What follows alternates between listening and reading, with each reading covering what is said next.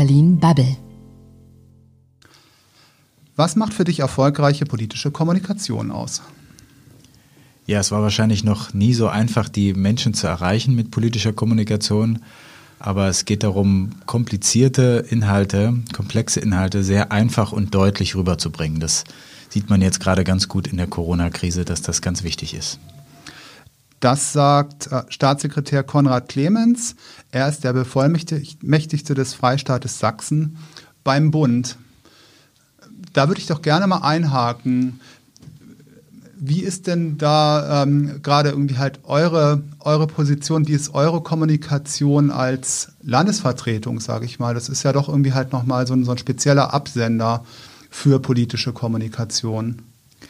Ja, absolut, Matthias. Es ist eine Brückenfunktion zwischen den Bundesländern und der Bundesregierung, dem Bund, dem Bundestag. Und das ist jetzt ähm, natürlich gerade in dieser Krise ähm, ganz wichtig, dass da ein kurzer Draht besteht ähm, und man ähm, sehr schnell die Informationen äh, zwischen den Ländern und dem Bund ähm, hin und her sendet. Es ist wahrscheinlich noch nie so viel und so intensiv sich abgestimmt worden zwischen den Bundesländern äh, und der Bundesregierung und dem Bundestag. Also eine sehr besondere Zeit und da spielen die Landesvertretungen eine wichtige Rolle als Brückenkopf.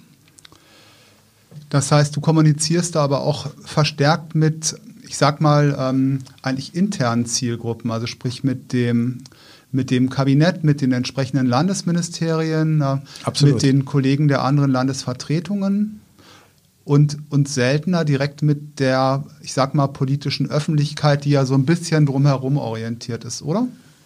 Naja, es ist zum einen ähm, die der Kern ist die Gesetzgebung. Also die ähm, Bundesländer wirken ja über den Bundesrat an der Gesetzgebung mit. Ähm, und da koordinieren wir die vier Stimmen, die Sachsen abgeben äh, kann im Bundesrat. Die müssen einheitlich abgegeben werden. Äh, das ist ein Kern, eine Kernaufgabe. Aber ähm, wir kommunizieren natürlich schon auch ähm, nach außen, weil äh, im Rahmen der Gesetzgebung natürlich auch Interessensvertreter ähm, bestimmte Institutionen an uns herantreten, äh, wir auch kommunizieren, was unsere Position ist. Da gibt es schon eine Wechselwirkung auch nach außen und natürlich in der Abstimmung mit den anderen Bundesländern, ähm, aber auch mit der Bevölkerung, ähm, wie dann jetzt sozusagen die, die Positionierung im Bundesrat ist. Kannst du vielleicht kurz noch mal was zur Landesvertretung sagen? Von der Struktur her spiegelt ihr ja die Landesministerien, ne? So ist es. Es gibt für jedes ähm, Ministerium einen Referenten oder eine Referentin, die ähm, an den Ausschusssitzungen des Bundestages, des Bundesrates teilnimmt, auch am Plenum teilnimmt, die eben diese Stimme auch für Sachsen abgibt, dann im Ausschuss äh, das ist ein, ein sehr enger Austausch mit den, ähm, mit den Ministerien. Wir haben ungefähr 30 Mitarbeiter in Berlin und in äh, Sachsen sind es natürlich viel mehr Mitarbeiter. Das heißt, äh, bei jedem Gesetz gibt es irgendwo einen in der Verwaltung, der sich damit sehr gut auskennt mit einem Spezialgebiet. Und sagen wir jetzt mal das Batteriegesetz, dann ähm, ähm kennt sich vielleicht der, die Person in Berlin nicht so sehr mit dem Batteriegesetz aus, aber irgendwo in Sachsen gibt es jemanden in dem Fachministerium, der ähm, das Thema durchdringt und da auch äh, dann hilft, die Position zu bestimmen. Und da ist dann ein ganz äh, enger Austausch. Ähm, und dann ist es natürlich so, dass wir eine Koalitionsregierung haben. Das heißt, bei jeder Positionsbestimmung müssen wir auch die drei Koalitionspartner, CDU, SPD, Grüne, und ihre jeweiligen äh, politischen Präferenzen natürlich auch mit äh, berücksichtigen. Und so entsteht eben so ein Koordinierungsprozess, bis dann am Ende ähm, eine Ab Stimmabgabe dasteht. Äh, wenn wir uns nicht einigen können, wird es dann mal eine Enthaltung. Aber das Ziel ist, dass man sich nicht bei zu vielen Punkten dann als Koalitionsregierung enthält. Wie viele Enthaltungen gibt es, so, so über den Daumen gepeilt?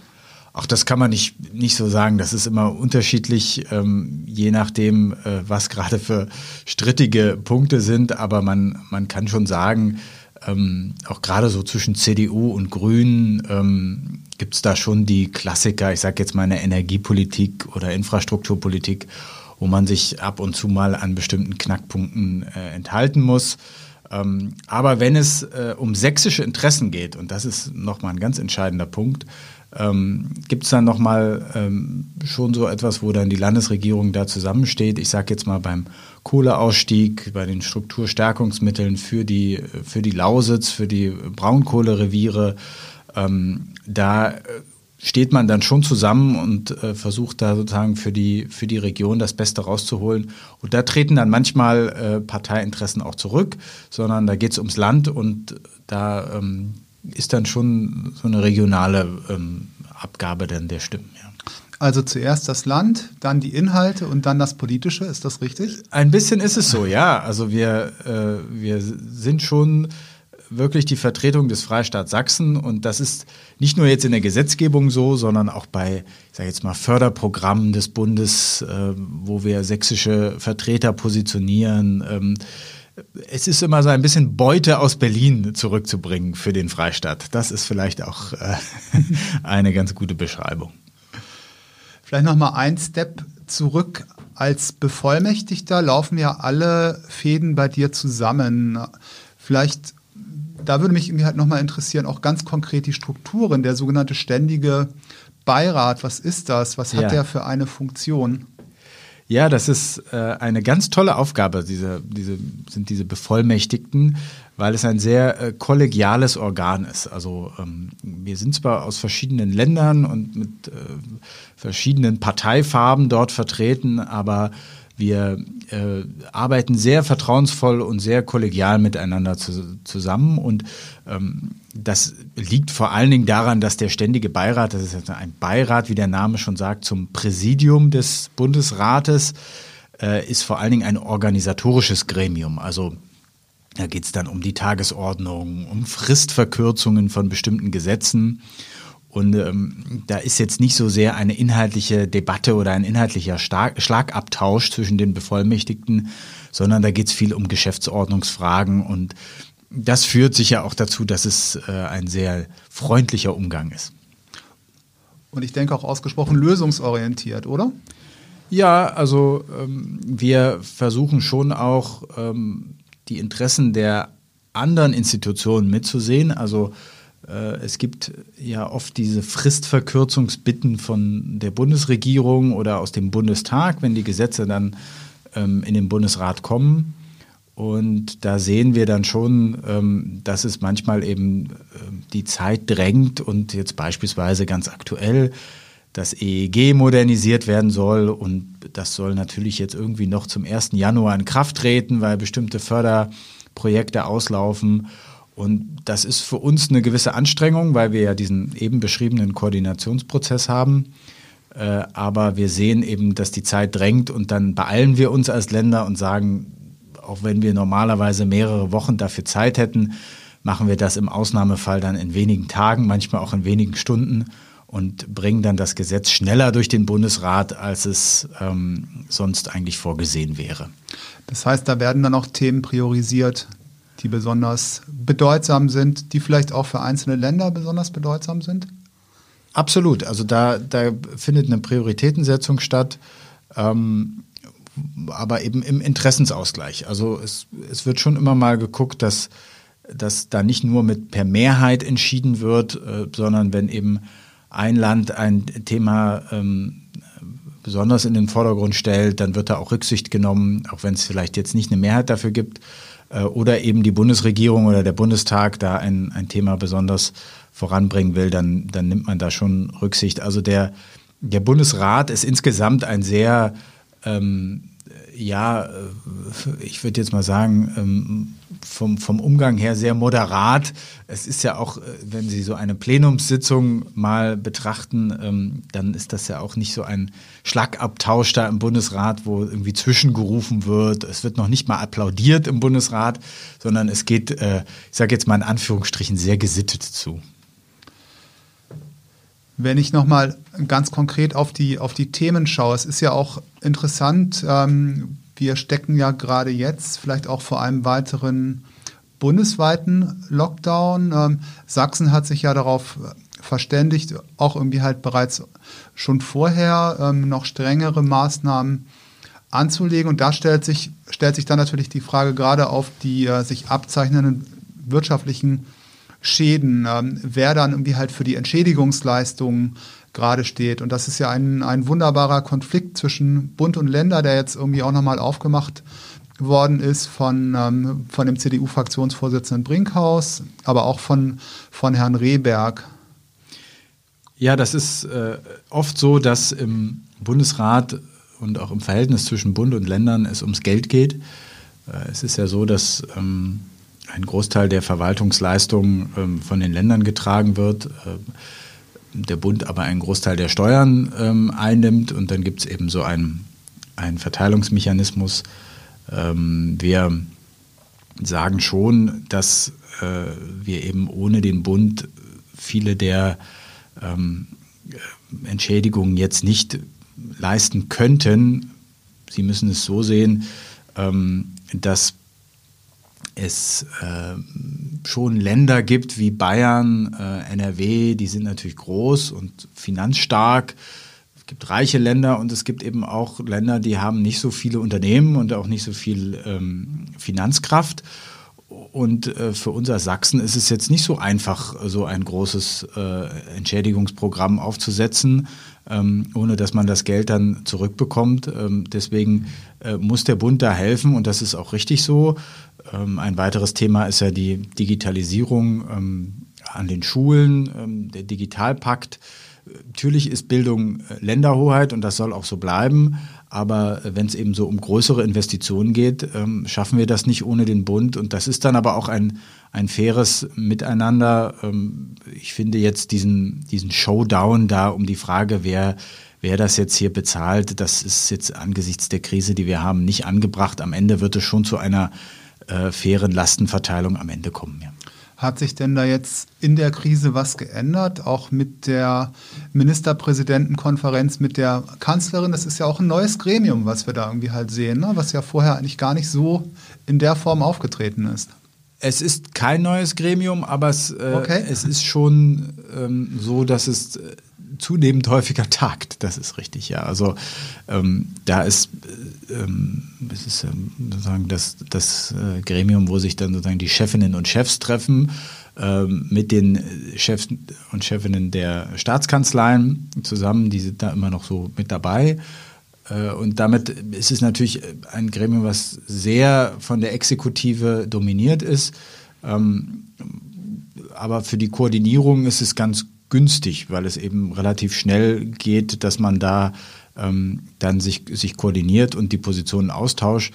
Man muss aber dazu sehen, dahinter steckt natürlich schon noch eine Abstimmung in den Kabinetten, in den ähm, Landtagsausschüssen ähm, mit Interessensvertretern.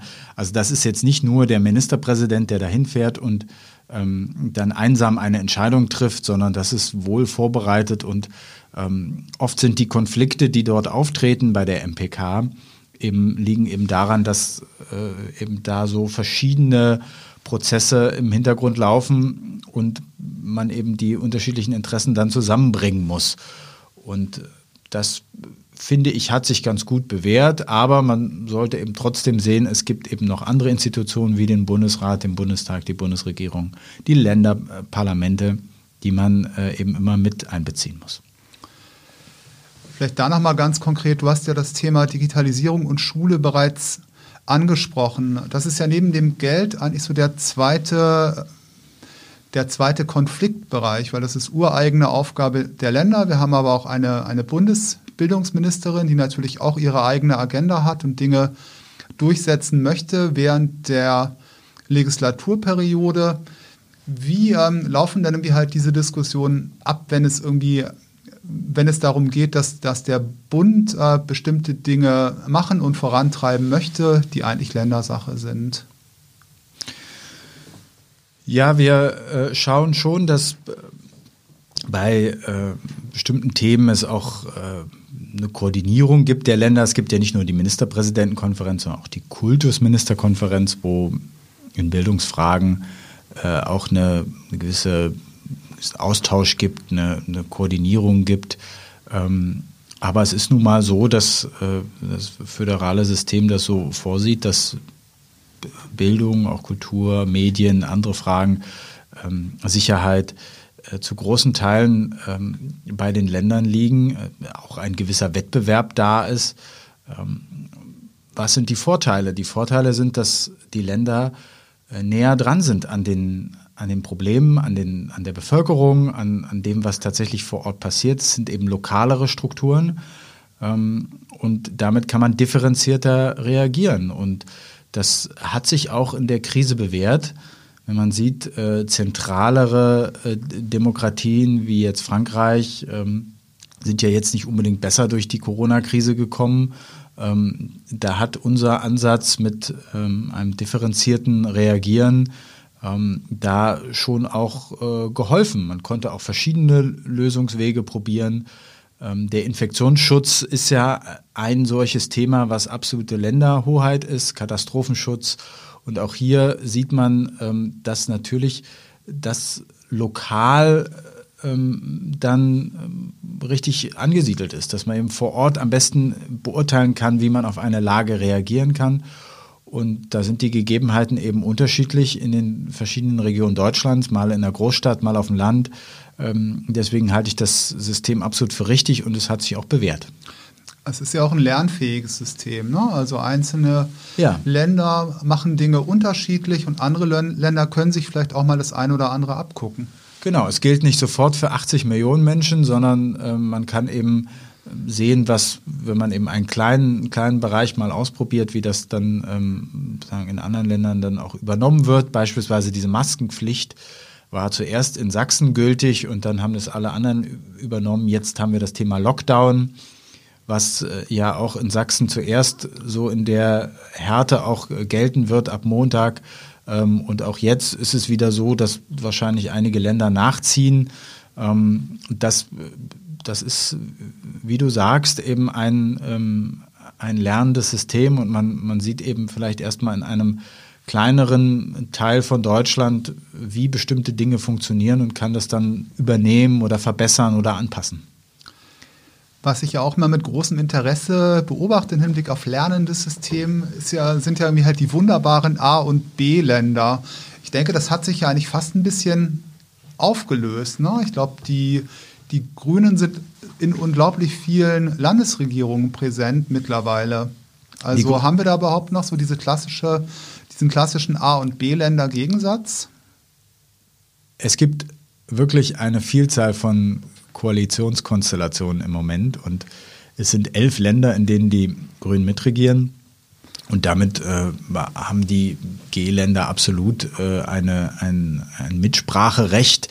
Sie haben sogenanntes äh, eine Verhinderungsmehrheit, also ähm, sowohl äh, B-Seite als auch äh, G-Seite oder ähm, auch die A-Länder können jeweils den, den anderen sozusagen die, ähm, die Mehrheit äh, ähm, streitig machen, indem man eben diesen Mechanismus wählt, dass man auf Enthaltung geht und bestimmte Gesetze sind ja zustimmungspflichtig, das heißt, man braucht 35 Stimmen und damit können natürlich, ähm, kann man, wenn man eine Enthaltung erreicht, wirkt das im Prinzip wie eine Nein-Stimme, wenn man die Ja-Stimme verhindert. Und äh, das führt dazu, dass man in der Tat äh, neue Verhandlungswege finden muss, äh, wie man eben zwischen diesen Ländern dann zu einer Mehrheit kommt. Und das ist ein sehr spannender Prozess. Die FDP ist ja auch noch mit dabei. Ähm, die Linkspartei ist mit dabei. Also es ist wirklich ähm, sehr, sehr spannend im Bundesrat und ich will jetzt nicht despektierlich sagen, äh, es geht wie auf dem Bazar zu, aber ähm, manchmal ist, äh, sind die Verhandlungswege doch sehr interessant. Na gut, auch im Bundestag gibt es, ein, gibt es ja eine Teppichhändlerrunde. Ja, also und ich meine, auf dem Bazar findet man ja auch mal ein, das ein oder andere tolle Schnäppchen und freut sich dann ein Leben lang darüber. Vielleicht noch mal ganz kurz äh, zu deiner Rolle als Botschafter Sachsens, irgendwie halt hier in, in also Berlin. Da gibt es ja auch ganz viele Möglichkeiten, ja. konkret zu kommunizieren, das eigene Bundesland noch mal so ein bisschen herauszustellen und zu platzieren. Was sind da so typische Maßnahmen, die da irgendwie halt zu Trage treten? Also gerade jetzt in Zeiten wo, von also Corona, wo ja auch sowas wie, ähm, wie die Sommerfeste wegfallen und, und also auch größere Veranstaltungen wegfallen und nicht mehr möglich sind. Ja, darüber haben wir noch gar nicht gesprochen. Das ist ein ganz wichtiger Aspekt unserer Arbeit, dass man ein Schaufenster ist des Bundeslandes. Also wir präsentieren über Buchlesungen, über Ausstellungen, äh, Musik, Theater, äh, viele kulturelle, aber auch wirtschaftliche Aspekte, ähm, andere Teile der Gesellschaft Sachsens in Berlin, in der Bundeshauptstadt. Und das ist natürlich so, dass das durch die Corona-Krise jetzt weniger geworden ist. Man kann die Leute nicht richtig zu sich einladen. Es gibt auch weniger Besuchergruppen natürlich aus dem Bundesland. Aber wir versuchen eine Reihe von digitalen Alternativen zu bieten. Wir haben ein digitales Weihnachtskonzert. Normalerweise haben wir ein großes Weihnachtskonzert in Berlin. Das haben wir jetzt digital als längeren Film produziert. Wir haben äh, einen neuen Newsletter, äh, den wir wöchentlich herausgeben mit Informationen. Wir haben äh, auf Social Media neue Kanäle eröffnet, wo wir auch vom Bundesrat berichten. Ähm, ich finde insgesamt ähm, könnte diese Arbeit viel, viel präsenter sein. Also ich, ich muss wirklich sagen, der Bundesrat ähm, läuft im Vergleich zum Bundestag manchmal unterm Radar. Äh, manchmal wundert man sich so drei, vier Wochen später, wenn die Sachen in Kraft treten, wer hat da jetzt eigentlich noch mal mit äh, dran rumgewerkelt und wer hat das beschlossen? Ähm, und dann kommt einem, oh, das war der Bundesrat. Äh, also das ist äh, etwas, was, äh, was ich wirklich auch als To-Do sehe, auch nach der Krise, dass wir äh, den Bundesrat etwas transparenter gestalten und da auch ähm, unsere Arbeit als Landesvertretung, unsere Arbeit als Länder hier in Berlin noch transparenter zeigen. Das heißt, da könnte Corona auch ein Stück weit ein, ein Treiber dafür sein, dass gerade digitale Kommunikation da auch einen höheren Stellenwert bekommt. Ja, also ich habe das ja auch eingangs gesagt, äh, die Digitalisierung ermöglicht einem so gut wie noch nie zu kommunizieren, so gezielt wie noch nie, so interaktiv wie noch nie mit den Bürgerinnen und Bürgern.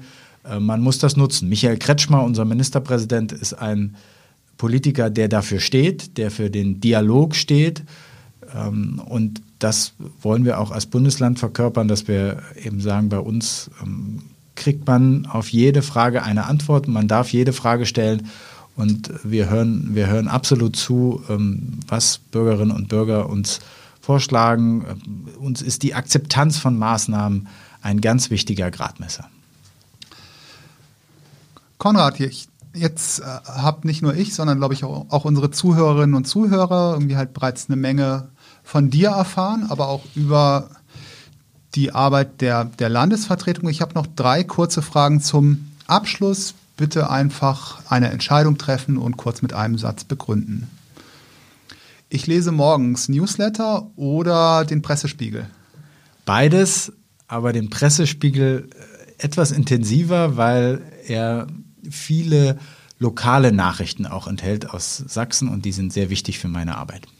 Der Spiegel oder die Zeit? Auch wieder beides, aber etwas mehr die Zeit, weil sie eine ganz tolle Redaktion hat, Zeit im Osten, die in Leipzig sitzt und eine ganz tolle Arbeit macht. Na, das passt. Leipzig oder Dresden? Ha, das ist jetzt die, die schwerste Frage. Auch beides natürlich, aber ähm, auch etwas mehr Dresden, weil ich da gelebt habe und eine wirklich tolle Zeit hatte. Ja, das war Staatssekretär Konrad Clemens im Berlin Bubble Interview Podcast. Wenn euch dieser Podcast gefallen hat, dann freuen wir uns über Bewertungen. Ihr könnt uns natürlich gerne abonnieren oder auch in die Kommentare schreiben. Wir freuen uns über Feedback. Vielen Dank.